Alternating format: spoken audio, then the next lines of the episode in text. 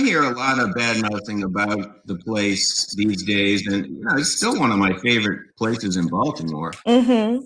I, I used to be a tour guide for the um, Baltimore National Heritage Area, and I would advise tourists to go over there. You know, coming from Rhode Island, I had never seen anything like it before. Um, a few years later, I, I was up in Boston, and uh, Quincy Market is sort of similar.